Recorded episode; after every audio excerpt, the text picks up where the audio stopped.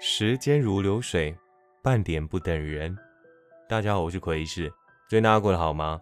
这周末啊，应该是大家非常开心的一个周末啊，因为是五天连假嘛，假期非常的长啊。我自己是今天要上班，只不过我今天早上起床的时候，整个闪到脖子，我不知道我昨天怎么睡的，所以我不能往左边转头。好痛啊！所以呢，我今天还是请假了，然后跟大家一起加入这个廉价的行列。虽然只有三天廉价，但是今天确实还是算一个假期啦。其实我的脖子闪到了，有点不舒服，祝大家不要闪到脖子。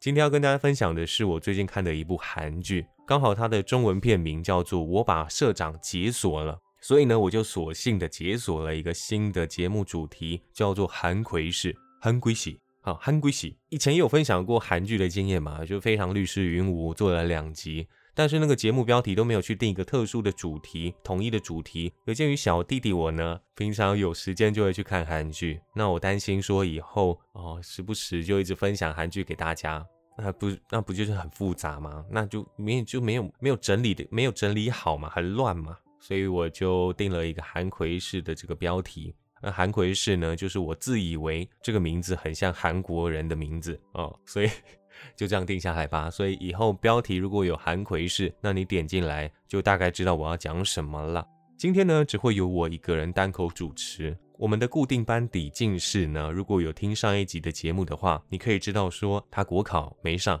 他现在正在人生的十字路口上，是一个红灯，不知道什么时候是绿灯。他现在应该是很忙碌啊，很混乱。不过大家也不用担心，如果比较喜欢我们两个人主持的话呢，我们接下来还是会主持，只是今天是我单口主持。如果你不喜欢的话，对不起。如果你有 任何的意见的话，都可以到我们的 IG，还有在我们的 Apple Podcast 上面留言，告诉我们你的想法。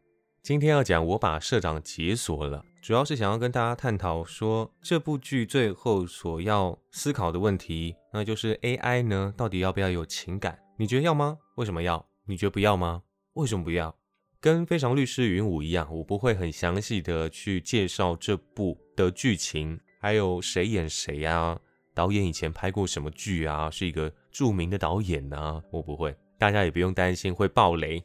除非你是像我一样那种暴雷重症患者，不能接受听到任何资讯的这种重症患者，那你就先看完，然后再来听，或者是不要去看，只要来听就好了。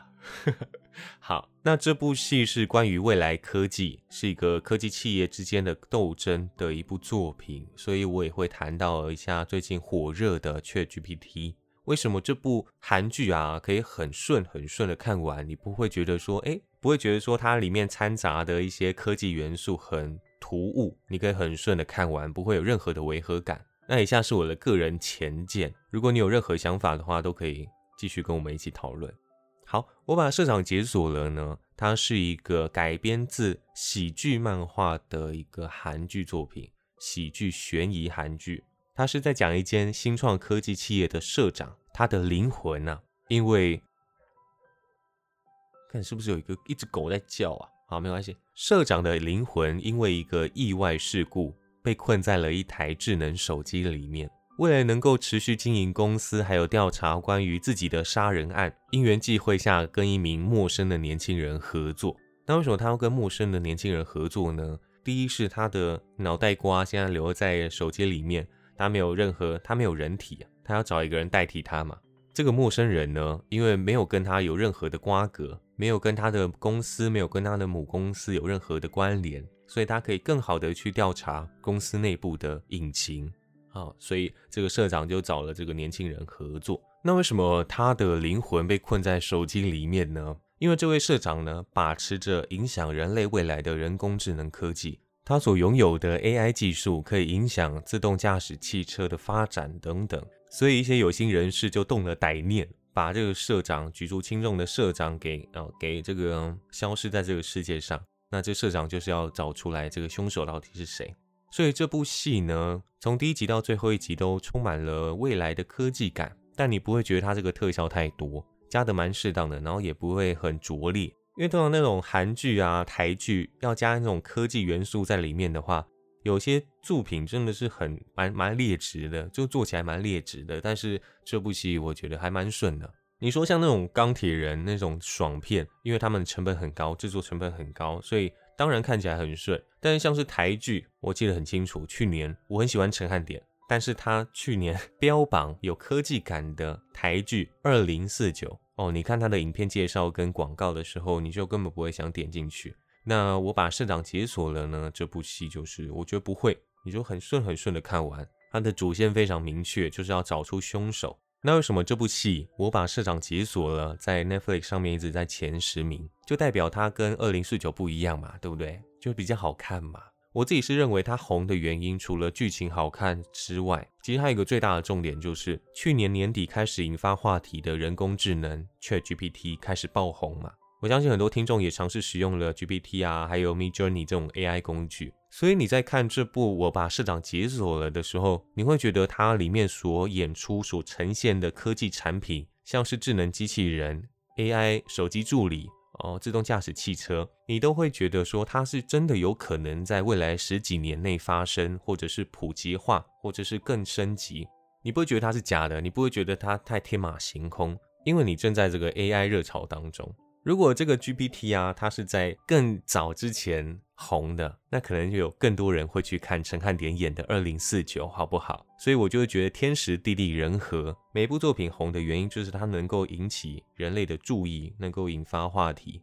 我去查了一下，其实这部戏拍摄时间真的是非常刚好，是在去年的五月到去年的十一月。它在韩国播出的时间是去年十二月到今年的一月，在台湾 Netflix 上面上映的时间是三月七日。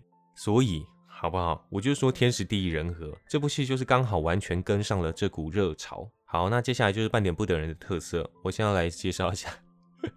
我不知道 AI 能够炒到什么时候，可能是今年年底，或者是未来十年都有可能。但是最近确实是还在持续当中哦。我觉得最有趣的新闻就是特斯拉执行长马斯克，他跟上千名的专家还有科技业巨头写信，公开呼吁全球科技企业。暂停开发 AI 六个月。马斯克事实上呢，就是开发 ChatGPT 的公司 OpenAI 的联合创办人之一，但是他后来退出了。这个连属性呢，其实就是简单来说，他们就是怕 AI 的发展会危害全球、危害人类，还危害资讯安全这样子，所以呼吁暂停开发六个月，等到所有人都确定 AI 完全无害、完全对人类无害的时候，再继续发展这样子。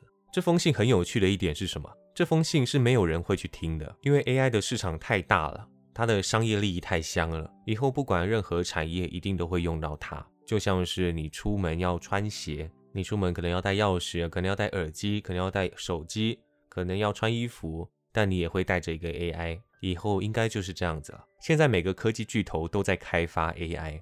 你这封信的内容，你就是说叫我们不要开发 AI，我不开发 AI，你马斯克就要开发了，对不对？你就要抢先这个商机呀。现在大家都在起跑点上啊，每一个人一定都在抢破头，想要占据这个 AI 市场，因为现在才正起步。像是微软，像是 Google 的 Bard 巴德，还有亚马逊，亚马逊也在他们的美国总部还是哪个分部开发了无人接驳公车来接驳他们的员工。题外话，我不知道是不是巧合啦，就是 Google 的 Bard，然后剧情里面这个社长所开发的 AI 智能也叫做。也不是也叫做啊，就是叫做巴罗巴洛，我不知道是不是有点像是啊致敬或者是参考他们的名字，所以现在根本是每个人都在开发这种东西，所以你这种信根本是没用啊，搞不好这上千名专家也都在自己都在那边开发，所以这封信只是反效果，马斯克只是把这个话题炒作的更凶而已。好啦，那现在这封信出来啦，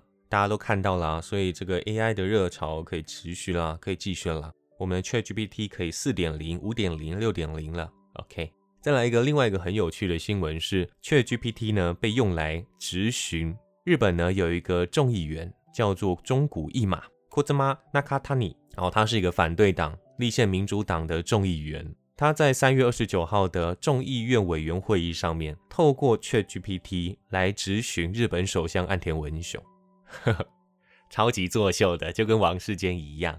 那这个中古一马呢？当时询问 ChatGPT，如果他是下议院议员，他会向岸田文雄提出什么问题？这时候，ChatGPT 呢，根据当时会议的议程，就问岸田文雄关于新冠政策修订的法案，首相是否认为自己已经充分听取了当地政府和医护人员的意见？首相能否告诉相关人员对该法有何反应？那岸田文雄呢，就回应表示，法案按照相关方的意见和要求进行了充分的修改，点点点点点点，一直这样讲讲下去。中古一马呢，接下来要求 GPT 以岸田文雄的角度，要 GPT 当岸田文雄回答问题。这个 Chat GPT 呢就表示，眼里的凶正案正在努力反映地方政府和医护。这个日本王室间中古一马呢就说，哦，Chat GPT 的回答听起来比岸田文雄的回应更加真诚。岸田文雄就自嘲的表示呢，自己答的比较好，因为他有提到相关人员的名字。那在当时就引起议会一阵笑声。好，我平常在浏览新闻的时候，我都会去找说，诶，这篇新闻的价值是什么？不管中古一马是在作秀还是怎样，我觉得这个新闻价值呢，除了是这中古一马是日本王室间之外呢，第二个就是，第二个就是现在确实各个领域都在用 ChatGPT，不管它有没有作秀，现在 ChatGPT 真正来到了日本的国会。接下来呢，我相信台湾政治人物这么爱作秀的台湾政治人物。接下来一定也会把 GPT 拿到国会，有听这集的就知道他们是在抄袭日本国会众议员。安田文雄也成为了第一个在国会被人工智能提问的日本首相，应该也是第一个被提问的全球领导人了。所以呢，这些新闻呢一直在炒作，你就可以知道说这个 AI 热潮能够持续多久。那我自己就觉得。这个我把社长解锁了，除了他的剧情很好看，我觉得还蛮搞笑的。但因为它是改编自喜剧漫画，所以你看起来蛮没什么负担啦，我觉得蛮舒服的看完了。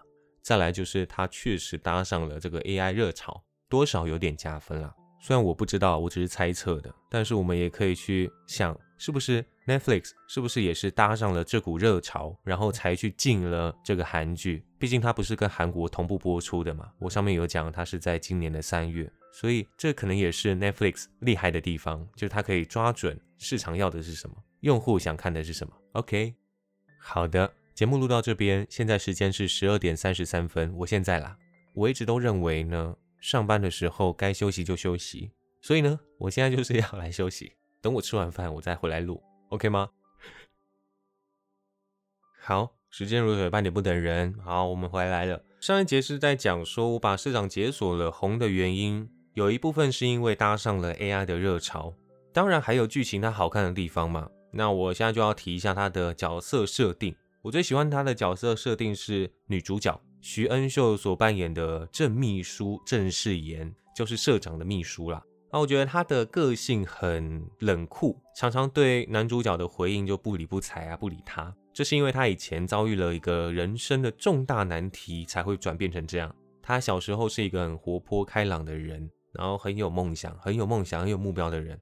那哎，你这时候就觉得奇怪啊，为什么这个很另类，这个很特别？而每个作品都一样啊，都有一些角色是这种冷漠不讲话的人。但是呢，这个郑秘书呢，他的本质是一个开心活泼的人，然后他永他都没有改变，其实他性格没有改变，他只是被框架框住了。怎么讲？我想一下怎么讲啊？我举例一下，像是最近的《黑暗荣耀》，大家都有看过，女主角宋慧乔，她在经历过很多霸凌欺凌的事件之后，他整个变了一个人。他就算把事情都解决了，把什么杀父仇人啊，什么仇人都解决了。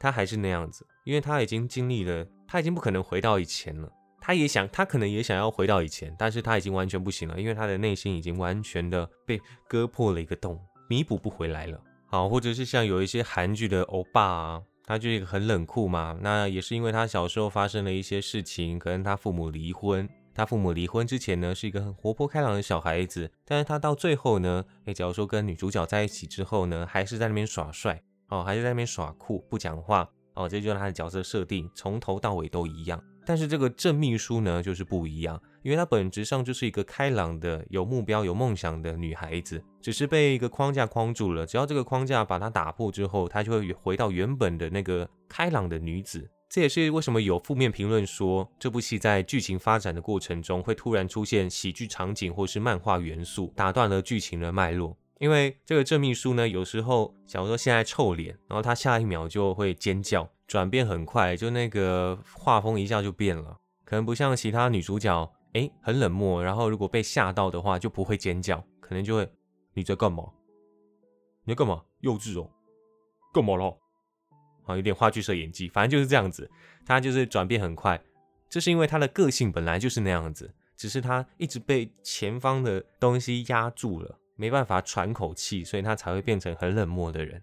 我觉得这是一个设定很特别的地方。事情顺利解决之后，他也回到了那个很充满梦想啊，然后对人生很有希望，然后每天都在笑的那个女神，很棒。因为我就一直觉得韩剧就是太多耍帅、耍酷、耍正的人了。然后这些很白目、很冷漠的人，为什么会有人喜欢？一定要有讲话好笑，然后呃体贴温柔的人才会惹人喜欢吧？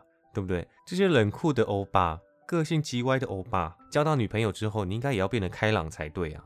没有吧？哎，你就在那边耍酷嘛？所以看剧的时候，偶尔就是要有一些无厘头的元素在里面。刚好这部戏也是改编自喜剧漫画，所以我觉得还不错。有些人觉得说这是一个缺点，就是突然出现的场景或元素打断了剧情的脉络，这是个缺点。但我反而觉得这是一个特点，因为这会让你在这部未来科技感的悬疑片当中。找到一点喘息的空间，就是你会很顺的看完。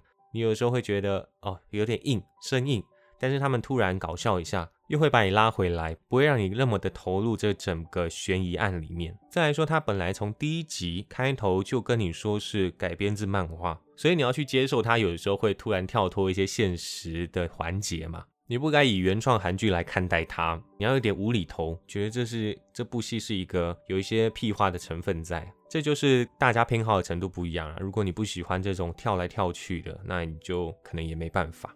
好，那刚刚说它是改编自喜剧漫画嘛？其实它的这个漫画呢，也是同一个名字，就是我把社长解锁了。然后我前几天找时间有去看了一下原著的漫画，五十几话吧。然后这种苦就是我来受就好了，本人来受就好了，因为这部原著真的是超级无敌。世界霹雳无敌，超级无敌，宇宙无敌，超级难看。如果是满分十分的话，我应该就是连零分都不会给，因为它整个画风很丑，技术好像没有很好，很像小学生的画风，我就是直接批评了。然后它的画风看起来就很搞笑嘛，因为很丑，所以很搞笑，但是却一点都不好笑。那剧情也很荒谬，毕竟是喜剧的漫画。我来跟大家介绍一下，就它的原著的剧情。它原著的剧情跟影集很不太一样。我应该也不会成为暴雷的加害者。好，这个原著的剧情呢，就是一开始男主角找到了一个稀有的黄金蘑菇，然后这个黄金蘑菇呢，它可以卖上亿元，是一个非常珍贵的植物。然后他就想舔一下，他不想吃，他不想吃，他想卖，但是他想舔一下味道，所以他就舔了一下，结果他就瘫在地上动都不动，因为他中毒了。他找到的是一个假的黄金蘑菇，他就瘫在地上动都不动啊。然后他旁边就刚好躺着社长的手机，装有社长灵魂的手机。然后两个人就这样搭上线了，就这样，开头就这样。那跟改编韩剧不一样的是，原著的男女主角都得到了社长的报酬，就他们两个一起去救出社长。那结局也是非常荒谬。原著的结局呢是这两个人救出了社长。然后社长呢被救出来之后，吸进太多有毒气体，就一命呜呼，快死掉了。这时候呢，男主角就跑去山上，花了三十六小时才到了跟第一集不同，是真正的黄金蘑菇。吃下这个蘑菇呢，就可以复活。然后他就给社长吃，给社长吃的时候呢，还被社长的女儿打，就是那种漫画搞笑元素。怎么可能？这个蘑菇怎么可能让人复活啊？这种这种很白痴的这种剧情哦。结果被打了之后呢，男主角手里的蘑菇呢，就这样飞飞飞飞飞飞飞飞飞到社长的嘴巴里面，然后社长就复活了。这就是我们原著的剧情，然后也是感觉是蛮有趣的剧情。最大的短板就是因为它的画风真的太丑了，就是你看一眼就不会想看。所以呢，这个苦就我来受就好了。还好还好，我先看了韩剧，我才去找原著是画的怎么样。如果我先看了漫画，Netflix 上面有上映了这部改编的作品的话，我连。我就不会看这部韩剧了，我连点都不会想点，因为它的画风真的太烂了，我不会期待它韩剧可以演到什么程度。除了女主角之外，好不好？我也讲一下男主角。女主角我真的是蛮喜欢的，以前有看过她演的剧，然后觉得她是一个很清新的演员，有点让我想到了我以前看《我的大叔》里面的 IU，会让人家感觉到楚楚可怜呐，这样子。那男主角呢是蔡宗协主演的仆人成，那他也是很帅很高，以前是模特儿。然后在戏里面很常会露肌肉，所以整部戏就是适合男女老少合家观赏的一部作品，OK 吗？好，讲完上面的剧情，还有 AI 热潮之后呢，最后想要跟大家讲一下，我节目标题下的“早就在吸 Chat GPT 的毒”，这是什么意思？我在看这部作品之后，我最近也研究了一下 Chat GPT，也有尝试把 Notion 这个整合型、这个复合型的城市摸一下。那 Notion 就是方便人类去规划行程、制定目标、做笔记、写日记的 AI 城市了。我在用了这些 App 之后呢，我发现其实我们早就在吸这种毒了。我们觉得 Chat GPT 很方便、很厉害，这种毒我们早就在吸了。你们小时候有没有过想要学好英文的瞬间？这个瞬间一定有很多次。就像减肥，有人就是无时无刻都想减肥，那像我就是无时无刻都想学好英文。这时候呢，我们就会去看 YouTube 的健身教学、饮食教学、英文教学。你小时候，你的老妈、你老爸就会带你去补习班。长大之后，你会自己买一大堆语言书，你会买一堆健身器材，你会去买健康餐。好，这些东西呢，就像 ChatGPT 还有 Notion 一样，如果你没有持续的动力的话，你只会觉得。当初 GPT 给你的想法、给你的资料很厉害、很屌，你在 Notion 上面做的规划、做的年度目标、做的笔记，可以更有效的投资你自己。但是如果你没有动力继续把那些资讯整合出来，把 Notion 帮你规划好的计划做出来、执行出来的话，那都是空谈呐。如果你没有动力的话，那个减肥课程教的再好也没有用。如果你没有动力的话，你还是会一直想去学英文，然后每一次都去查同一个 YouTuber 讲的话，同一个 YouTuber 剪的影片，你每一次都去看，然后每一次都觉得自己会学好英文。但如果你没有动力的话，你不能减肥，你也学不好英文，你做不了任何事情。